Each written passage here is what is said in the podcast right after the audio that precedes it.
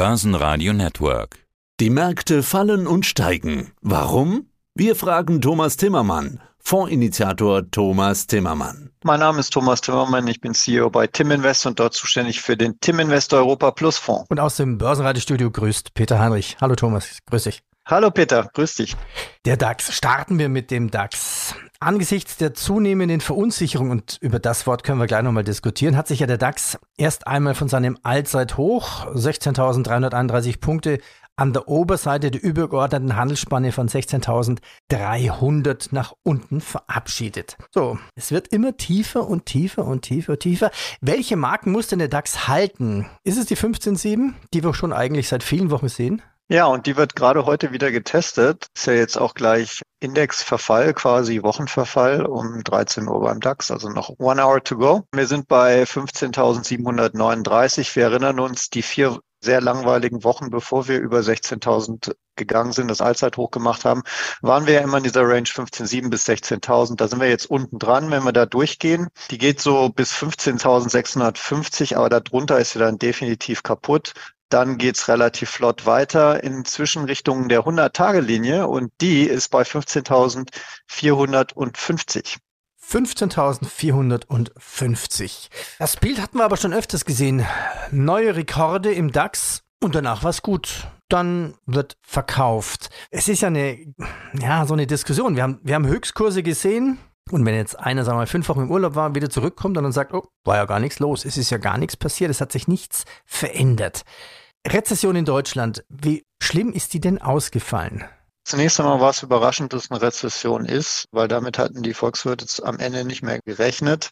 Es ist wie mit allem momentan so ein Mixed Picture. Natürlich ist eine Rezession schlecht für Deutschland, denn es bedeutet einfach, dass die Wirtschaftsleistung nachgelassen hat. Aber wenn man sich die Arbeitslosenquote anguckt, dann ist sie immer noch ordentlich niedrig. Das heißt, so richtig spüren tut man von dieser Rezession nichts. Wenn man sich die Fundamentaldaten anschauen, die ja zuletzt reingekommen sind, IFO-Index zum ersten Mal nach 6 Monaten wieder gesunken. Dort sieht man insbesondere die Schwächen im Handel, im verarbeitenden Gewerbe und im Bauhauptgewerbe. Und die Einkaufsmanager-Indizes sind ja auch reingekommen für die Eurozone. Total diametral auseinander, Dienstleistungen weiter hoch und Industrieproduktion in der Erwartung runter, und zwar schon in der Contraction Range. Das heißt, wir haben im Prinzip einen gut laufenden Dienstleistungsbereich noch und einen übergeordnet schlecht laufenden industriellen Bereich. Offensichtlich sind die Auftragsbestände gut abgebaut worden inzwischen und die Produktionstätigkeit lässt einfach nach. Mal eine kleine Rückfrage, was heißt denn eigentlich dieses Contraction Rate? Dass die Wirtschaft im Contraction-Modus ist. Das heißt, sie ist nicht mehr expansiv, sondern sie ist, wie man es in der Rezession erwarten wird, haben wir eine eher schrumpfende Wirtschaft. So, was macht die Börse draus? Ist die Stimmung bärisch? Ist sie noch bullisch oder müssen wir von 2 Sentiments sprechen? Von der in der Wirtschaft und die der Börse? Also wirtschaftlich bärisch und Börse trotzdem bullisch? Also müsste man statt Börse mit Ö dann bullisch sagen, also Bärse quasi? Börse. Das Gute ist ja, dass die Unternehmensgewinne noch oben sind, ne? Also die Inflation hat letztendlich dazu geführt, dass die Preise erhöht werden konnten. Und in vielen Branchen, wie zum Beispiel in der Touristik, ist die Tätigkeit, die Umsätze ja höher als letztes Jahr und das auf höheren Preisen. Das heißt, die Gewinne waren letztendlich in den letzten Quartalen ziemlich gut. Und deswegen gibt es jetzt auch keinen Grund, die Unternehmen abzustrafen und die Aktienbörse in den Keller zu schicken. Auf der anderen Seite stellt sich natürlich die Frage, wie lange kann das noch gut gehen? Denn die Zinspolitik ist ja nach wie vor restriktiv. Es kommen wahrscheinlich noch Zinserhöhungen. Und diese Zinserhöhungen haben ja nur das Ziel, die Wirtschaft noch mehr einzudämmen und damit die Inflation in den Griff zu kriegen. Und das ist in Europa ja noch ein Riesenthema, ein viel größeres Thema noch als in den USA. In Europa haben wir immer noch eine Inflation von 7%. Sie war sogar ein Tick höher als 6,9% davor im April. Und in den USA haben wir um die 5%. Das heißt, wir haben 2% niedrigere Inflation. Aber die Zinssätze sind diametral. Also in Europa haben wir die niedrigeren Zinssätze von nur 3,25 bis 3,75. In den USA 5 bis 5,25. Das heißt, eigentlich müsste die EZB noch viel mehr machen. Und Deutschland ist jetzt schon in der Rezession.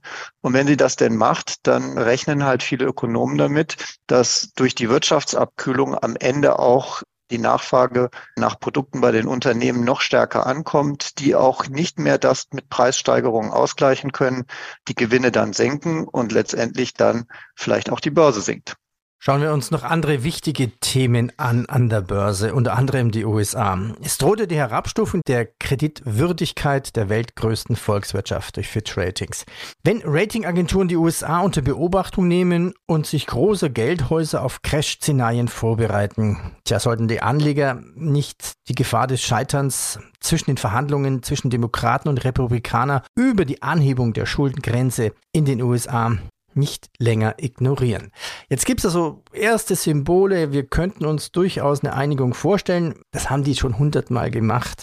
Was ist aber in diesmal nicht? Niemand hat an Trump geglaubt und er wurde trotzdem Präsident. Was würde passieren, wenn die sich nicht einigen, Demokraten und Republikaner? Also es kann zumindest zu Marktturbulenzen kommen. Also dass sie sich gar nicht einigen, ist unwahrscheinlich, denn die weltwichtigste Börse und die weltwichtigste Leitwährung wird nicht in den Default gehen. Das glaubt kein Marktteilnehmer, aber wir können so eine Phase haben, wo temporär die USA nicht zahlungsfähig ist und das führt zu Marktturbulenzen und das gab es auch schon mal in der Vergangenheit. Es ist also nicht so, dass es noch nie vorgekommen ist. Und darauf bereitet man sich jetzt vor und das ist auch klug, denn letztendlich ist es ja ein politisches Spiel, was in Amerika gerade gespielt wird und keiner weiß genau, wie weit der jeweils andere bereit ist zu pokern in diesem Spiel. Ich glaube, dass langfristig an der Bonität der USA gibt es nichts auszusetzen, da wird sich auch nichts ändern. Kurzfristig kann es aber zu Turbulenzen kommen an den Börsen, darauf bereiten sich die Profis vor. Aber damit sollten auch Privatanleger, vor allen Dingen, wenn sie einen kurzfristigeren Zeithorizont haben, sollten sich auch darauf vorbereiten. Und wir tun das im Fonds, by the way, auch. Wir haben im Moment eine volle Absicherung an Bord, sogar einen Tick über abgesichert. Und wir haben die Verkürzung, die wir unten hatten, über die Hälfte geschlossen. Also auch wir können nicht ausschließen im Fonds, dass die Börse sinkt, stark sinkt. Und deswegen schützen wir unsere 96% Aktien, die wir zurzeit im Fonds haben. Machen wir ein bisschen weiter. Wir versuchen ja zu analysieren, wie ist die Stimmung, wie ist die Lage wirklich dort draußen, wie ticken die Analysten, was ist mit China? Ja, China ist leider auch nicht die positive Überraschung, von der eigentlich jeder Anfang des Jahres ausgegangen war, nämlich dass nach der Aufhebung der Covid-Restriktionen es dort zu einer verstärkten Nachfrage und Wirtschaftsaktivität kommt. Das war vorübergehend der Fall, aber eben nur vorübergehend.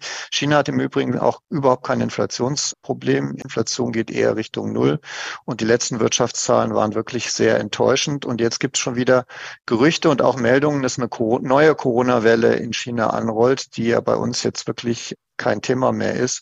Insofern, gerade für die deutsche Industrie, die ja exportabhängig ist und auch viel an China hängt, sind das natürlich keine guten Botschaften. Da hätte man sich gewünscht, dass diese starke Volkswirtschaft wesentlich besser aus der Covid-Pandemie rauskommt und entsprechend dann auch mehr Produkte hier in Europa und insbesondere auch in Deutschland nachfragt. Schon wieder Corona. Na, mal schauen, wie das ausgeht. Ja, fassen wir zusammen. Der Markt tut das, was er sollte, oder tut er nicht das, was er sollte? Passt das zusammen? Was ist die Summe von all dem? Ja, ich glaube, der Markt ist sehr ambivalent unterwegs und Bullen und Bären geben sich gerade so die Waage und es ist uneindeutig, wie es weitergeht. Es gibt nach wie vor große Risiken nach unten. Es gibt aber auch gute Unternehmensgewinne. Es gibt auch schöne Überraschungen, künstliche Intelligenz, Nasdaq, Chiphersteller haben jetzt sehr gut berichtet. Also es ist nicht alles nur negativ und das Wichtigste ist, die Unternehmensergebnisse waren zuletzt sehr positiv und wir haben eine niedrige Arbeitslosigkeit sowohl in den USA als auch in Europa. Das positive Szenario ist immer noch, dass wir mit einem sogenannten Soft Landing aus diesem Zinserhöhungszyklus rauskommen und dann die Zinsen wieder sinken und damit die Unternehmen eigentlich keine schlechten Zeiten hatten und dann geht es weiter bergauf mit der Börse, ohne Frage.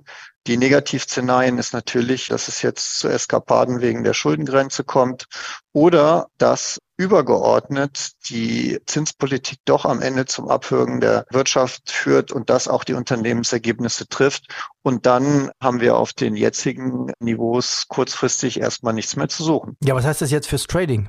Ja, es ist ja so, dass die möglichen negativen Szenarien längst durchgekaut wurden von allen Marktteilnehmern über Wochen und jeden Tag von neuem. Das heißt, jeder, der wirklich mit einer sinkenden Börse rechnet, der hat sich inzwischen vorbereitet. Dementsprechend sind die Short-Future-Bestände im S&P 500 sind momentan auf historisch hohen Niveaus. Und wir haben jetzt auch gesehen, am Brückentag ist der DAX mal eben über die 16.000, dann 16.300 zum Allzeithoch. Das waren dann sogenannte Short-Eindeckungen. Da hat der Markt auch sofort reagiert. Das heißt, sollte es morgen wirklich zu einem sehr starken Bewegung nach unten kommen, dann ist es eigentlich unwahrscheinlich, dass es besonders weit geht, allein schon aus dem Grunde, weil so viele Marktteilnehmer darauf vorbereitet sind. Also das negative Sentiment, was wir zurzeit am Markt haben, ist sicherlich etwas, was technisch den Markt auf jeden Fall stark unterstützt. Thomas, ich danke dir. Ich danke dir, Peter. Mehr dazu unter www.timmblog.com von Thomas Timmermann. www.timmblog.com mit 2 M. Börsenradio Network AG. Das Börsenradio für Privatanleger.